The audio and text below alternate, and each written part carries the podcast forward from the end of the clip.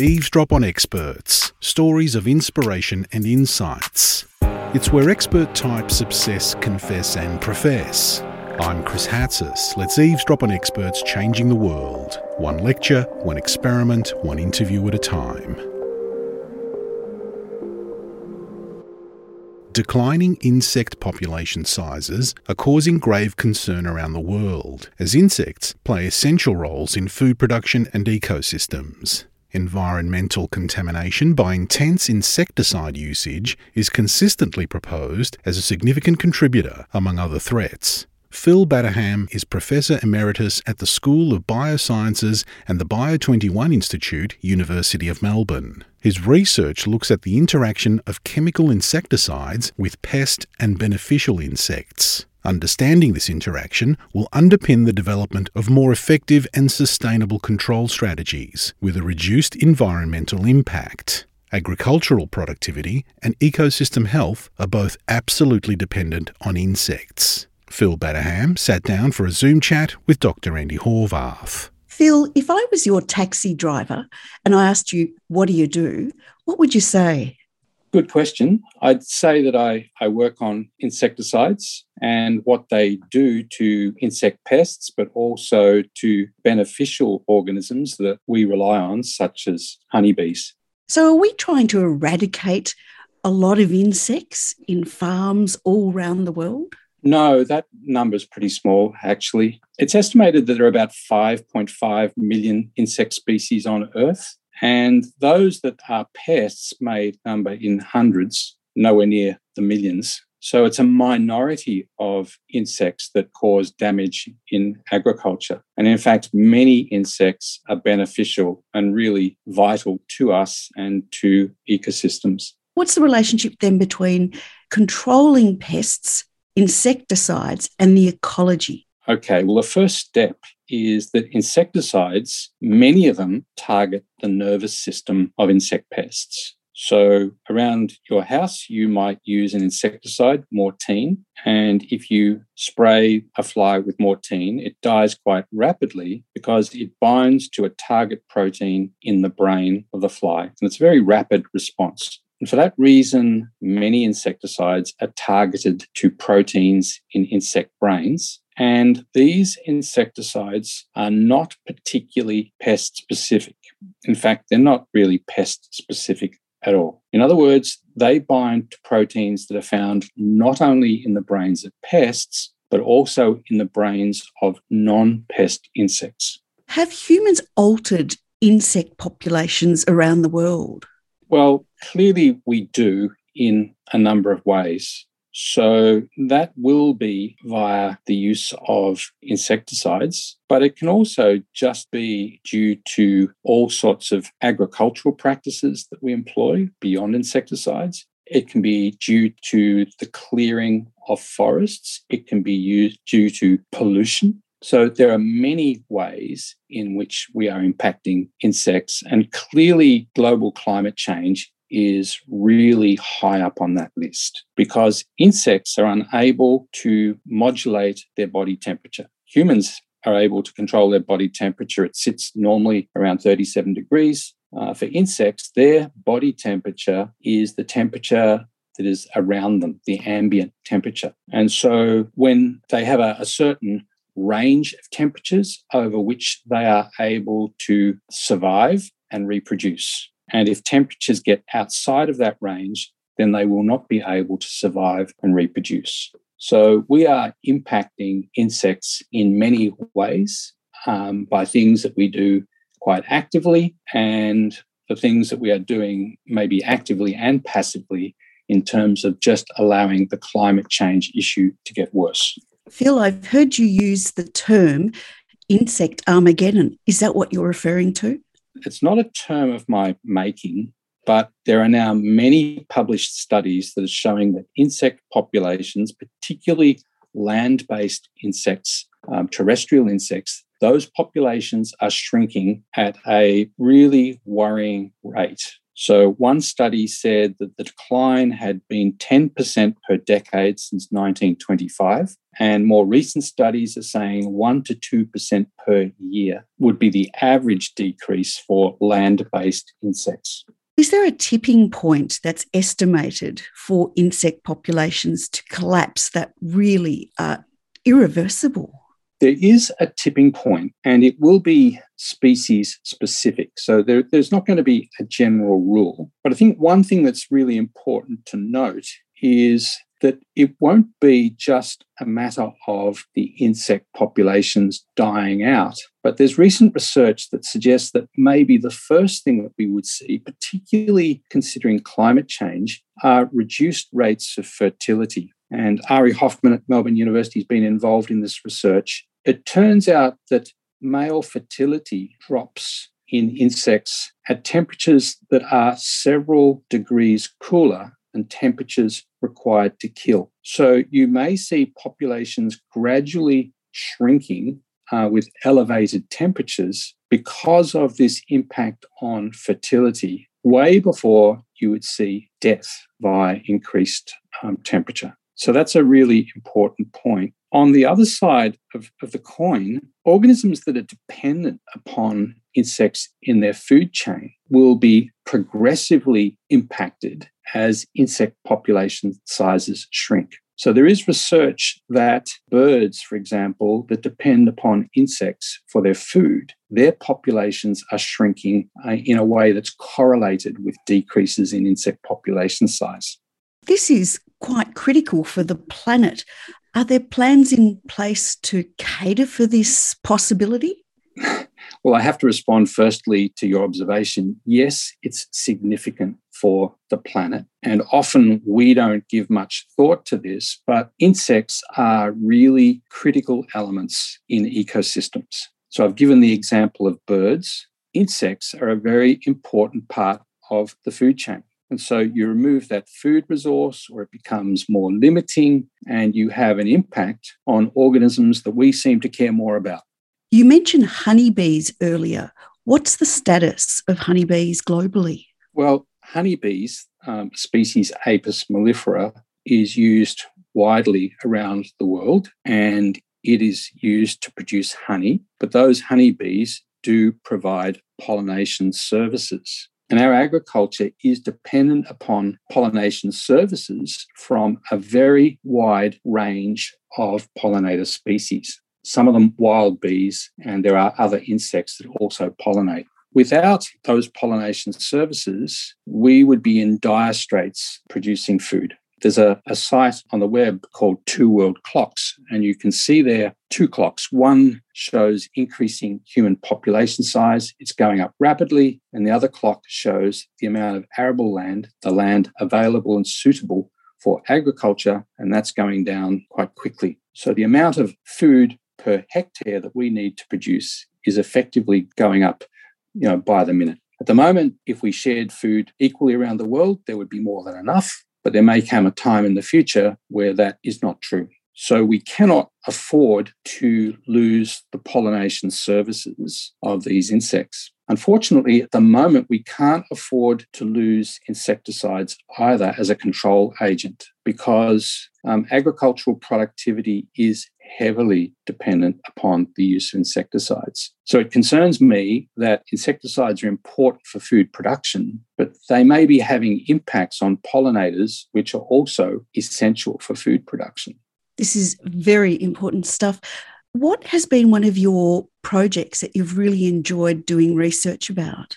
I had a, a, PhD student who examined low dose impacts of insecticides on a model organism called Drosophila. So it's not a honeybee, but as I said before, the targets of these insecticides are highly conserved between Drosophila, the vinegar fly, and the honeybee, Apis mellifera. So the things that we saw in Drosophila really are most likely to apply to the honeybee. The student, his name is Felipe Martelli. He's graduated and he's now working at Monash University as a postdoctoral research fellow but he worked on two classes of insecticides, and they both did pretty similar things. One of them is a neonicotinoid insecticide called imidacloprid. Its use in agricultural settings has been banned in Europe because of demonstrated impacts on the honeybee. And the other was a organic insecticide called spinosad.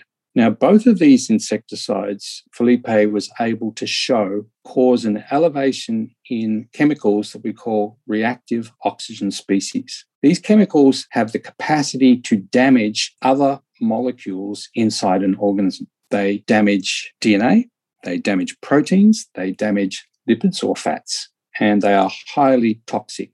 Felipe was able to show that these insecticides were damaging mitochondria, which are the energy centers in cells. And there was a precipitous drop in levels of energy. Mitochondria were being damaged, and this happened quite quickly in short term exposures.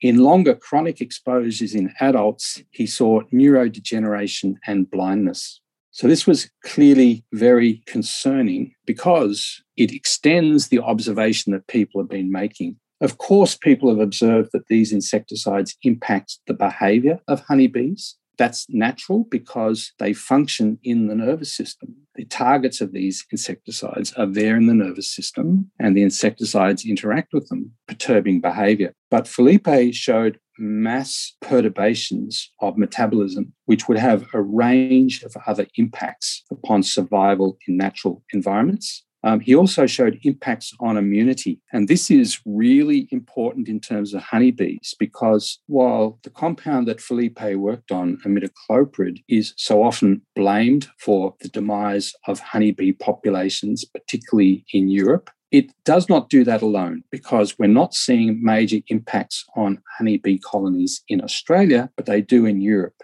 And the big difference is that in Europe, they have this mite, which is parasitic, called the varroa mite, and both the mite itself and the viruses it carries have an impact on honeybee colonies. So we think that clearly the neonicotinoid insecticide imidacloprid is maybe not the major cause, but we think it predisposes, it makes bees more susceptible to this varroa mite and the viruses that it carries. And so this research, it concerns me a lot. Yeah, it's pretty important. I can imagine it um, uh, if you predisposing bees uh, and weakening their system so they get the varroa mite. I mean, that could lead to colony collapse much easily. Yes, but those other effects that Felipe saw, you know, energy loss, there are a range of functions that are really energy dependent. Let me give you three. Bees are really dependent upon behaviors, you know, that allow them to locate sources of pollen and nectar. And that requires both brain activity and in the going and returning, it also requires energy. The brain consumes a disproportionate amount of the energy that an insect produces, and clearly flight requires energy and reproduction requires energy. And so we're very concerned about the downstream impacts that we see following low dose insecticide exposures. What are some of the surprises that you've encountered in your research projects? or turning points that you might have? Uh, well, this this was a major turning point for us. I've spent most of my career looking at what insecticides do to pests, and in fact, most important work I've done with, particularly with Trent Perry. Um, working in my lab, and Trent has been very active in using Drosophila to identify the targets of insecticides. So that's been a major focus for decades for my lab. But we've really this work of Felipe's has turned around what we do. And, and my major focus now is on these low dose impacts because we have good reason to believe that most chemical insecticides will cause the sort of damage that Felipe has seen with imidacloprid and spinosad. I have to say that although spinosad is labeled as an organic, it creates more damage at much lower doses than imidacloprid does. So I, I'm really concerned generally about insecticides and these downstream impacts that they will have in non pest insects. And I think it's really important for us to get on and study other insecticides and verify that they are causing such damage or clear them of it. Because, as I said, at the moment, we need to use insecticides in agriculture. And as a bare minimum, we need to be using the safest ones. What got the whole ball rolling for you in getting into the world of insects and genetics? Genetics? it's kind of an interesting story. You know, at I was a, an undergraduate student at La Trobe. I wanted to be a school teacher. And in those days, La Trobe University had a 432 system. So you took four subjects in first year, three in second year, and two in third year. I wanted a broad based scientific education so that I could teach a number of different subjects in high school. And so in first year, I took a couple of biology subjects that included some genetics, and I took chemistry and maths. I dropped maths in second year and I took chemistry, botany, and genetics. And at the end of second year, I was really keen to drop chemistry. And so in third year, I did botany and genetics. I loved both, but botany tended to be taught like everything was known, where genetics, it was taught like nothing much was known. And it was all there to discover. And that excited me. And so I did honors in genetics and I worked with a man who went on to be a deputy vice chancellor of Melbourne University, John McKenzie, and I was his first student. And I worked on an enzyme called alcohol dehydrogenase, and I was working on a toxin, clearly ethanol, and that was in Drosophila. And in my PhD, I also worked on toxins, and I was looking at phenols. And then I went off to the United States and I, I worked more on alcohol, came back to Australia, and I was working on heavy metals and then began to renew my uh, working relationship with John McKenzie and began to work on insecticides. And initially, I was interested in, in them as a, a model of evolution because in pests, insecticides cause, well, the exposure to insecticides ultimately leads to the evolution of insecticide resistance. And it's a kind of evolution that you can study in the field. So it had a lot going for it. Uh, but the further I went, the more I became interested in, in the applied dimension of the work. Where are we with insecticide resistance? Oh, it you know, it was almost guaranteed to happen. Um, so if you use an insecticide, you'll be applying it to pests at doses that will kill them. So, if a mutation arises in a single insect that will allow them to survive a dose of insecticide, then that particular mutation is going to increase in frequency because that organism is going to reproduce, whereas those that are susceptible will not reproduce. And so that mutation will increase in, in frequency and it can happen really quite quickly. So there was a case in Australian agricultural history. There was an insecticide called dieldrin, which was used to control the Australian sheep blowfly. And within two years of that chemical being introduced, there was high level resistance from one end of this country to the other. Next time we stop and smell the roses and we notice an insect crawling on it, what would you like us to think about? I'd like us to think about the interconnectedness of life on this planet. And there's two dimensions to that. You know, firstly, that the welfare of all of the organisms on this planet that are not human is interdependent upon other organisms. I'd like them to think about a game of Jenga, that if you pull out a block, it may not make the tower fall, but if you pull out the wrong block or too many blocks, then the tower collapses. And ecosystems are like that. The second thought I'd like people to have is our interdependence you know, we are a life form here and we are interdependent on other life forms. Humans are very self centered, so we rejoice with advances in medicine that may keep us alive because we have concerns about disease, and at this moment, particularly infectious disease. But in reality, our health and well being is dependent upon so much of the biodiversity that is around us. And so research on insects becomes really important if we're talking about ecosystems collapsing, about beneficial species such as pollinators disappearing. This is every bit as important to us as the latest medical advances. And so we do need to think about the environment. Climate change is the biggest issue on planet Earth now and going forward. We need to be aware of that. COVID 19 is really rocking our foundations, but it will pass. but the damage that we are doing to the environment with greenhouse gas emissions, with land clearing, with all sorts of other things that we are doing present long term danger. And we need to focus on that, not in a morbid way, but by taking every opportunity to find the solutions that are being offered to us by science that's already been done. Professor Phil Batterham, thank you. Thank you. Thank you to Phil Batterham, Professor Emeritus at the School of Biosciences and the Bio21 Institute, University of Melbourne. And thanks to Dr. Andy Horvath. Eavesdrop on Experts Stories of Inspiration and Insights was made possible by the University of Melbourne. This episode was recorded on June 15, 2021. You will find a full transcript on the Pursuit website. Production, audio engineering, and editing by me, Chris Hatzis. Co production, Silvi Vann-Wall and Dr. Andy Horvath. Eavesdrop on Experts is licensed under Creative Commons Copyright 2021, the University of Melbourne. If you enjoyed this episode, review us on Apple Podcasts and check out the rest of the Eavesdrop episodes in our archive. I'm Chris Hatzis. Join us again next time for another Eavesdrop on Experts.